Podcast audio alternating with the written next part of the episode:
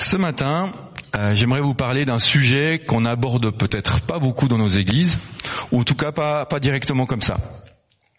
La sanctification. C'est un terme qu'on voilà comprend peut-être plus forcément ou on sait plus trop ce que ça veut dire. Donc on va peut-être en parler un peu ce matin. Ce qui est intéressant, c'est que durant cette année, avec euh, notre groupe de jeunes, on a étudié, euh, on a fait six études bibliques sur un seul verset. Un verset que on connaît un peu tous. Hein. Euh, Galates 5, 22. Le fruit de l'esprit. Et je dis bien le mais le fruit de l'esprit, c'est l'amour, la joie, la paix, la patience, la bonté, la bienveillance, la foi, la douceur, la maîtrise de soi. Donc on a étudié dans le détail ce verset. Et pour moi, c'est un petit peu euh, quelque part la base de ce qu'on appelle la sanctification. Parce que euh, euh, c'est quelque part, c'est un peu tout un parcours de vie qu'on devrait avoir au quotidien c'est euh, et ce que j'aime beaucoup, c'est justement cette notion que c'est un seul fruit. Et pour moi, celui qui représente peut-être le mieux euh, ce verset, c'est la grenade. Quand vous prenez une, grenade, voilà, il y a un seul fruit rouge, joli rond, et puis quand vous l'ouvrez, bah, c'est plein de petites graines. Et toutes ces petites graines constituent ce fruit unique. Et quelque part, nous, des fois, on a tendance à, à mettre l'accent sur une chose ou l'autre la bonté, la persévérance ou la douceur. Et puis, euh, et puis, il nous manque un petit peu des autres. Et ce verset nous dit plutôt qu'on doit tout faire grandir ensemble. Mais qu'est-ce que c'est la sanctification? C'est vrai que euh, si on prend nos Bibles aujourd'hui, dans plusieurs, euh, ce, mot de sanctifier ou sanctification a disparu. Par exemple, dans la seconde 21 ou dans la, seconde 79 ou la Tob, c'est écrit à l'Église de Dieu qui est à Corinthe, à ceux qui ont été sanctifiés en Jésus-Christ. Et la seconde 21, elle va plutôt traduire qui ont été conduits dans la sainteté.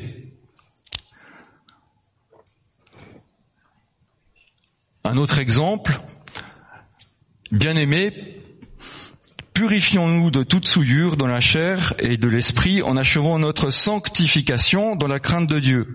Et la seconde 21 va plutôt traduire jusqu'au bout de la sainteté dans la crainte de Dieu. Alors en définitive, ça veut dire un peu la même chose. Hein euh, là, c'est toujours cette notion de progresser dans la sainteté. Progresser dans la sainteté. Et j'ai trouvé ces définitions assez intéressante. La définition de la sanctification, c'est la sanctification relative à la sainteté et désigne l'acte ou le processus pour devenir saint.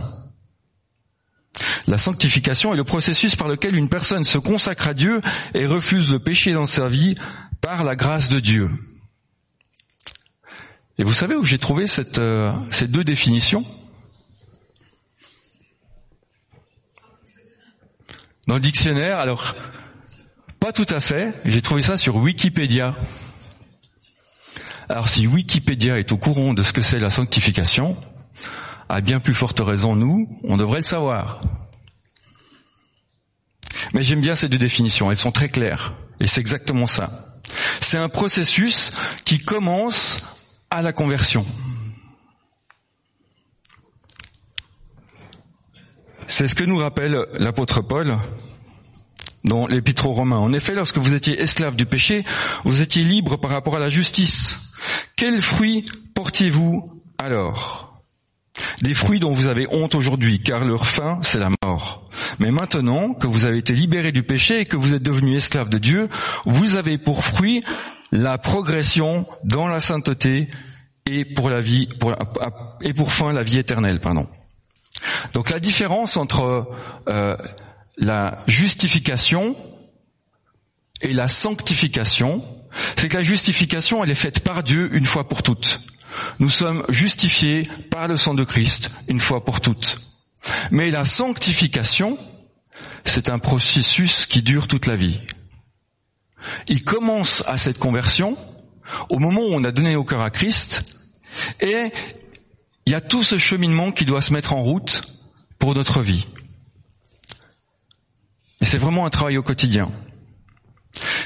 Ce qui est, c'est aussi une collaboration. On ne le fait pas par nos propres forces. Et c'est le sens de, ce que dit Paul aux Éphésiens. En effet, c'est par la grâce que vous êtes sauvés, par le moyen de la foi, et cela ne vient pas de vous, c'est le don de Dieu. Ce n'est pas par les œuvres, afin que personne ne puisse se vanter.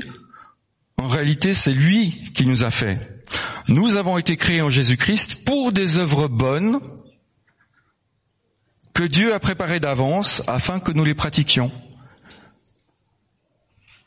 C'est pas nos œuvres bonnes qui ont été préparées, c'est les œuvres bonnes que Dieu a préparées d'avance pour que nous les pratiquions. Donc on est appelé à rentrer dans ces œuvres bonnes. Alors en quoi cela consiste-t-il? Donc la première chose à bien comprendre, c'est que nous ne sommes pas dans un processus de bonnes œuvres ou de bonnes actions. On est d'accord. C'est pas, on n'a rien à gagner en fait. On n'est pas en train de gagner des mérites. Mais le souhait du Seigneur, c'est vraiment qu'on avance sur ce chemin euh, de la grâce, de la sainteté, pour se rapprocher de plus en plus de lui. Dès le moment où on a compris que Christ s'est offert à la croix, nous sommes invités à nous mettre en route sur ce chemin de la sanctification. Nous sommes déjà pardonnés, mais nous n'avons pas atteint la perfection. On est tous d'accord là-dessus. Hein. Enfin, en tout cas, moi, je le sais. Je sais pas pour vous, mais j'ai encore du boulot. Et comme je le disais, pour que ce processus fonctionne bien, il faut deux acteurs. Il faut Dieu et nous.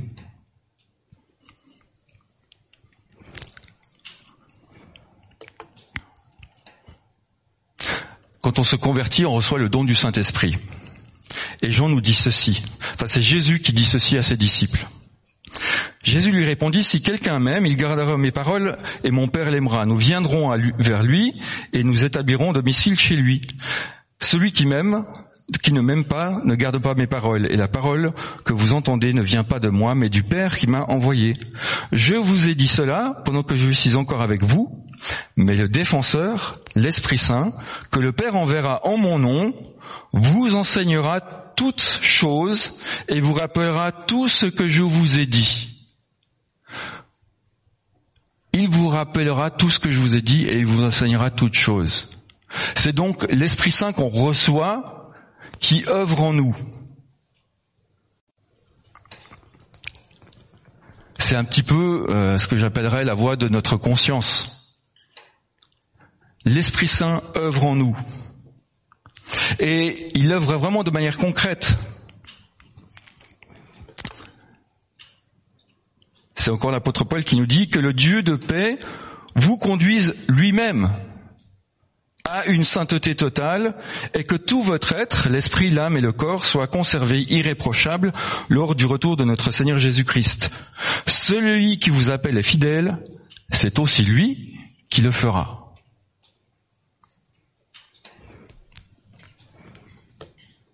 Ainsi, mes bien-aimés, vous qui avez toujours obéi, non seulement quand j'étais présent, mais bien plus encore maintenant que je suis absent, mettez en œuvre votre salut avec crainte et profond respect.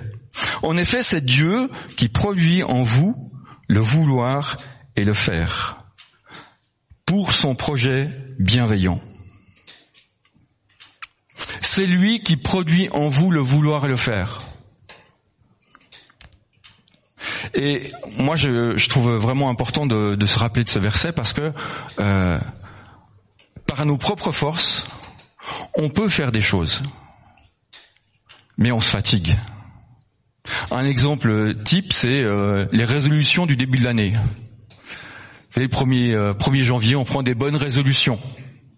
Qui en a, qui en a pris cette année? Vous n'êtes pas obligé de vous dénoncer, hein, mais on a quand même tendance, vous êtes d'accord qu'on a quand même tous tendance à avoir des, voilà, des bonnes résolutions au début d'année. Cette année, ouais, alors vraiment, je vais prendre euh, tous les jours une heure pour lire ma parole. Hein, vraiment. Puis je vais prier tous les jours pendant tant de temps. Ah ça c'est, ouais, ok, c'est parti, allez. Combien de temps ça dure? Ah, une première semaine. Deuxième semaine, ça devient un peu plus compliqué. Puis au bout de trois semaines, on prend d'autres résolutions parce que on est d'accord que par nos propres forces, c'est très compliqué. Donc c'est pour ça que j'insiste sur cette idée que c'est Dieu qui produit en vous le vouloir et le faire. C'est son travail qui nous aide à avancer sur son chemin.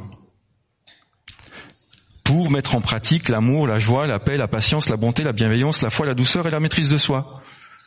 C'est vraiment le Saint-Esprit qui œuvre en nous. Mais, si c'était que ça, ça marcherait pas. Parce qu'on doit être acteur aussi. On doit être acteur de notre sanctification. Ça marche pas autrement. Parce que sinon, on pourrait se défausser sur le Seigneur. Ah oui, non, mais c'est pas de ma faute. Euh, le Seigneur m'a pas donné suffisamment de motivation. On connaît ça depuis Genèse 3. Hein. C'est pas moi, c'est la femme que tu as mis à mes côtés. C'est pas ma faute.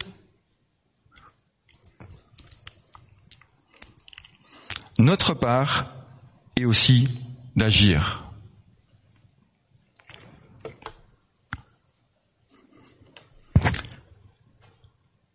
Que l'amour soit sans hypocrisie. Ayez le mal en horreur. Attachez-vous au bien. Par amour fraternel, soyez pleins d'affection les uns pour les autres et rivalisez d'estime réciproque. Ayez du zèle et non de la paresse. Soyez fervents d'esprit et servez le Seigneur. Réjouissez-vous dans l'espérance et soyez patients dans la détresse. Est-ce que je suis? Je sais pas si je suis sur la bonne diapo. Je continue. Persévérer dans la prière, pourvoyer aux besoins des saints et exercer l'hospitalité avec empressement. Bénissez ceux qui vous persécutent, bénissez et ne maudissez pas, réjouissez-vous avec ceux qui se réjouissent, pleurez avec ceux qui pleurent, vivez en plein accord les uns avec les autres. N'aspirez pas à ce qui est élevé, mais laissez-vous attirer par ce qui est humble. Ne vous prenez pas pour des sages encore une autre série de versets. Réjouissez-vous toujours dans le Seigneur. Je le répète, réjouissez-vous que votre douceur soit connue de tous les hommes. Le Seigneur est proche, ne vous inquiétez de rien, mais en toute chose, faites connaître vos besoins à Dieu par des prières et des supplications, dans une attitude de reconnaissance, et la paix de Dieu qui dépasse tout ce que l'on peut comprendre vous gardera vos cœurs et vos pensées en Jésus-Christ.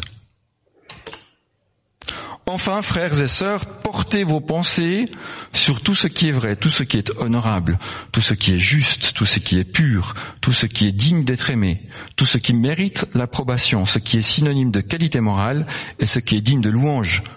Ce que vous avez appris, reçu et entendu de moi, et que vous avez vu en moi, mettez-le en pratique. Et le Dieu de la paix sera avec vous. Vous avez vu le nombre de verbes d'action qu'il y a dans ces passages? C'est impressionnant. Combien de verbes d'action il y a dans ces passages? Attachez-vous, ayez, soyez, rivalisez, réjouissez-vous, soyez patients, persévérez, pourvoyez, bénissez, réjouissez-vous, vivez, et en définitive, c'est ça notre part. Notre sanctification, elle passe par des verbes d'action. Il faut agir dans notre vie. Et c'est quelque part comme une espèce de d'entraînement quotidien qu'on devrait avoir. J'aime bien comparer ça en fait euh, à l'idée d'un sport que vous connaissez peut-être, le surf, pas sur la neige, hein, on est près des montagnes, mais plutôt sur l'eau. Je trouve, j'aime bien. Je sais pas si vous avez déjà vu comment ça se passe pour faire du surf sur l'eau. Vous devez prendre votre planche, passer la barre des vagues. Il y a une, petite barre, ce qu'on appelle la barre de vagues, et puis on se met derrière, en attente. Et puis on est prêt et quand il y a les vagues qui arrivent, on commence à ramer. Et on prend la vague et on va avec elle. Et c'est la vague qui nous porte. Bah, j'ai, alors c'est une image, hein, mais ça, me fait un peu penser au Saint-Esprit. Le Saint-Esprit, il est là, c'est un peu la vague, il arrive et, il est prêt à nous pousser, mais si on rame pas, ben il passe. La vague, elle passe et on fait rien. Je sais pas si vous avez vu le film Brise de Nice. Ben, Brise de Nice, il est sur sa planche et il attend. Il n'y a aucune vague. Forcément, il est dans la Méditerranée, ça va pas le faire. Hein. Mais c'est un peu cette, cette notion si le surfeur ne se met pas à ramer, la vague, elle va pas l'emmener tout seul. Ça marche pas. C'est pareil avec là sur le lac, on voit des fois des planches à voile. Si euh, la personne qui fait de la planche à voile, elle lève pas sa planche à voile pour prendre le vent, bah, il va rien se passer. Et la vie chrétienne, c'est un peu ça. On peut pas juste être attentiste. On peut pas juste se dire oh bah maintenant je suis converti, c'est fait, j'attends le ciel. Il y en a qui pensent comme ça. Mais c'est dommage parce que c'est pas l'objectif. Parce que in fine, c'est pas pour euh, nous qu'on le fait. Et ça, je pense que c'est important à comprendre. Pourquoi est-ce qu'on doit sanctifier nos cœurs? Pourquoi est-ce qu'on doit améliorer notre qualité de vie? Réponse Vous avez peur de dire une bêtise? C'est pour les autres. Alors pour Dieu, bien sûr, parce que ça plaît à Dieu qu'on améliore notre qualité de vie, mais c'est pour les autres. Vous savez pourquoi? Parce que nous sommes des témoins. Nous sommes des témoins de Christ. Moi, je me rappellerai toujours euh, quand je suis parti à l'institut biblique. Donc, j'avais quelques années de vie chrétienne, mais pas vraiment de vie d'église. Voilà, j'ai eu un parcours un peu compliqué avant de, me stabiliser au niveau de la foi. Et puis, quand je suis parti à l'institut biblique, c'est mes copains du village euh, qui m'ont amené. Déjà, ils trouvaient que c'était un truc complètement aberrant d'aller à l'institut biblique. Qu'est-ce que tu vas faire là-bas, ce truc sectaire et voilà. Donc, je suis parti. Et puis, au bout de deux mois d'institut, j'ai eu euh, mon premier week-end libre. Donc, je suis rentré au village, euh, j'ai retrouvé mes potes, et puis on a fait une soirée ensemble et tout. Puis, le dimanche, c'est un de mes copains qui m'a ramené à l'institut biblique ici à Genève. Il m'a dit un truc qui m'a fait bizarre. Il m'a dit t'as changé. J'ai ah bon? Tu dis plus de gros mots. Ah bah oui, j'étais à l'institut public, c'est pas à l'institut qu'on apprend les gros mots. Hein. Mais c'était un témoignage sans que j'ai fait grand-chose. Il a vu ce changement de vie en moi. Et donc si on doit sanctifier nos cœurs et nos vies, si on doit marcher sur ce chemin, c'est d'abord pour être témoin de Christ par notre attitude. Parce que les gens, en nous regardant, ils se disent, ah, lui, elle, a une vie particulière. Il est différent. Il est différent. Il vit autrement. Et c'est d'abord ce témoignage-là qu'on doit avoir avant de parler. Et je pense que c'est d'autant plus vrai aujourd'hui. On est dans une société où il y a tellement d'informations, tellement de possibles, tellement de religions, de. Je ne sais pas si vous avez déjà fait un tour à la FNAC, euh, ici à Genève, au, rayon sciences humaines. Il y a un rayon à peu près de cette largeur-là sur les Bibles beaucoup de Bibles catholiques, protestantes, quelques Bibles évangéliques. Et puis après, vous avez à peu près, grosso modo, 15 mètres linéaires sur euh, le druidisme, sur le bien-être personnel, sur euh, les nouvelles sorcières, sur, sur tout ce qu'on veut en fait. Il y a de tout. Et comment on fait la différence? Comment quelqu'un fait la différence avec un chrétien? Est-ce que c'est juste parce qu'il a un discours sympa? Non, c'est vraiment notre attitude de cœur qui va permettre à quelqu'un de se dire ah tiens, cette personne-là, elle a une vie différente, elle a une espérance différente, ça se voit. Et c'est d'abord notre témoignage de vie, euh, notre meilleure carte de visite, j'ai envie de dire. Et puis les paroles du Seigneur, ben, c'est elles qui vont convaincre. Mais la première étape, c'est notre changement de vie. Alors est-ce que c'est comme ça que ça se passe, euh, la sanctification? On se convertit, et puis hop, en ligne droite, tout va bien jusqu'au ciel. D'accord, c'est pas tout à fait ça. Est-ce que c'est ça, la sanctification? On n'espère pas, hein On n'espère pas que ça soit aussi chaotique. Des fois, ça peut l'être, mais quand même. Si on en est là, c'est qu'il y a quelques soucis quand même. J'aime bien, je l'ai repris du livre de, euh, théologie systématique de Wayne Grudem, où il y a cette progression. Hein, avant la conversion, on est esclave du péché, donc forcément la sanctification, c'est pas vraiment ça. On peut faire des bonnes choses. Il y a des, moi je connais des gens, franchement, qui sont pas croyants, et des fois je me dis qu'ils ont une meilleure vie que moi au niveau euh, euh, moral, qualité de vie et ainsi de suite. Mais c'est par leur propre force. Et puis il y a la conversion, et en fait après, ben voilà, on, on monte d'étape en étape, on progresse, on va de progrès en progrès, comme nous dit la parole. Et puis la, perfection de la sanctification, bah forcément, ça sera avec le Seigneur. Soit s'il vient nous prendre avant, soit quand on le rejoindra au ciel.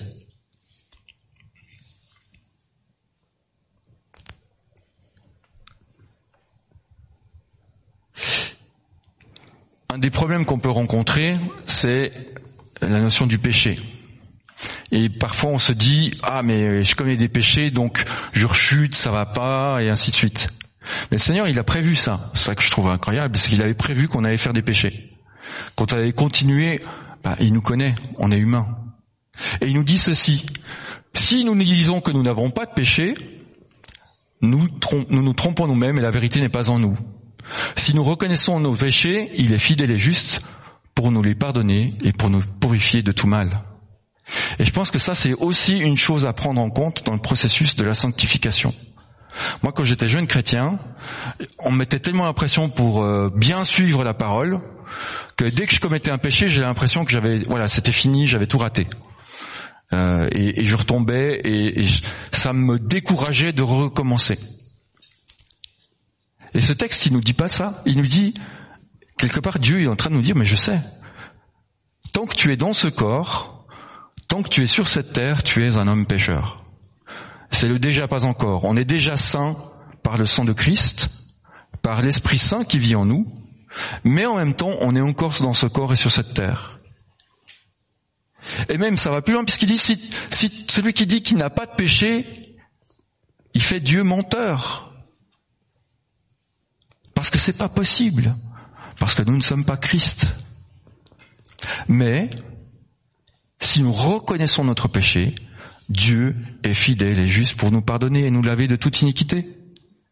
Et ça, c'est fondamental. Ne pas se laisser décourager, ne pas se laisser tomber et dire ok, c'est fini, j'ai fait telle chose, Dieu voudra plus de moi. C'est pas vrai. C'est un mensonge du diable pour nous empêcher d'avancer sur ce chemin de la sanctification.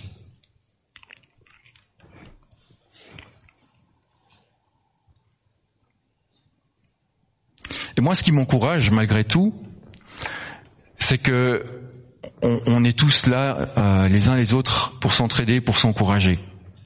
On a des frères et sœurs pour nous aider si on a des problèmes, si on a des chutes, si on a des points d'accroche. On a des frères et sœurs.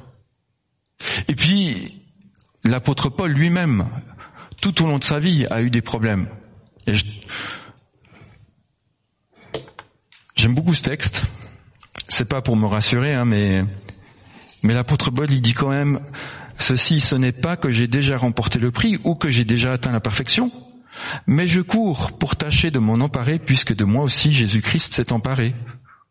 Frères et sœurs, je n'estime pas mon être moi-même déjà emparé, mais je fais une chose, oubliant ce qui est en arrière ou derrière et me portant vers ce qui est devant, je cours vers le but pour remporter le prix de l'appel céleste en Jésus-Christ. L'apôtre Paul, on pourrait dire, mais l'apôtre Paul, euh, avec tout ce qu'il a fait, tout ce qu'il a vécu, tout ce qu'il a écrit, tout ce qu'il a enseigné, lui devait être au top du top. Il était à deux doigts du ciel. Mais avec toute l'humilité qu'il a, il dit, ce n'est pas que j'ai déjà remporté le prix, mais je cours je, vise le but. Et c'est vraiment tout à la fin de sa vie qui dit, ok, maintenant c'est bon. Il sait qu'il va bientôt mourir. Je me rappelle plus exactement le texte. Mais il va, dire maintenant, je suis en paix, je sais que je rejoins mon Seigneur. Mais toute sa vie, il a eu cette vision. Je cours, je fixe le but. Et ça, c'est vraiment important pour ne pas s'arrêter dans la vie chrétienne ou, ou se dire euh, ah il y a eu tel problème, c'est fini. Non. Oubliant ce qui est en arrière, je cours vers l'objectif. Et vraiment, on est invité, moi j'ai envie de vous inviter, de vous encourager à cela. Soyons fixés sur le but. Le but, c'est un but à long terme, c'est une course de longue haleine. On court pas le 100 mètres quand on est chrétien. On court bien plus qu'un marathon. Euh, je ne sais pas si vous connaissez David Niblak, le directeur de l'Institut public, qui lui est un grand spécialiste des courses longues. Hein. Il fait des courses un peu extrêmes. Il a fait euh, euh, l'ultra trail du Mont Blanc, ça fait 180 km. Il a fait le Spartathlon, ça fait 240 km. Et ben pour ça, il me disait que par exemple pour l'ultra trail du Mont Blanc, il me disait que euh, pour s'entraîner pour l'ultra trail, trois fois par semaine, il faisait Genève-Lausanne en courant pour être au niveau. Waouh Il y a le train, je veux dire, il y a les voitures. Il y a plus simple hein, pour aller à Lausanne. N'empêche que s'il se fait pas cet entraînement quotidien, s'il il se met pas ses objectifs, les 180 km du Tour du Mont Blanc, il les fait pas. Et pas nous, c'est simplement la même chose. Il faut pas fixer un énorme objectif, sinon on se décourage. Mais tous les jours, un petit peu. Tous les jours, on chemine. Tous les jours, on grandit. Et petit à petit, au bout d'un certain temps, si on regarde en arrière, on dit waouh, quelle progression. Merci Seigneur. Et on continue. C'est vraiment l'encouragement que j'aimerais vous laisser. N'ayez pas peur du mot sanctification. N'ayez pas peur de cette idée de sainteté. On sera jamais saint sur cette terre. Rassurez-vous. On sera saint au ciel avec le Seigneur. Mais on doit progresser dans cette sainteté pour rejoindre le Seigneur et aussi, comme je le disais tout à l'heure, être des témoins fidèles de Christ.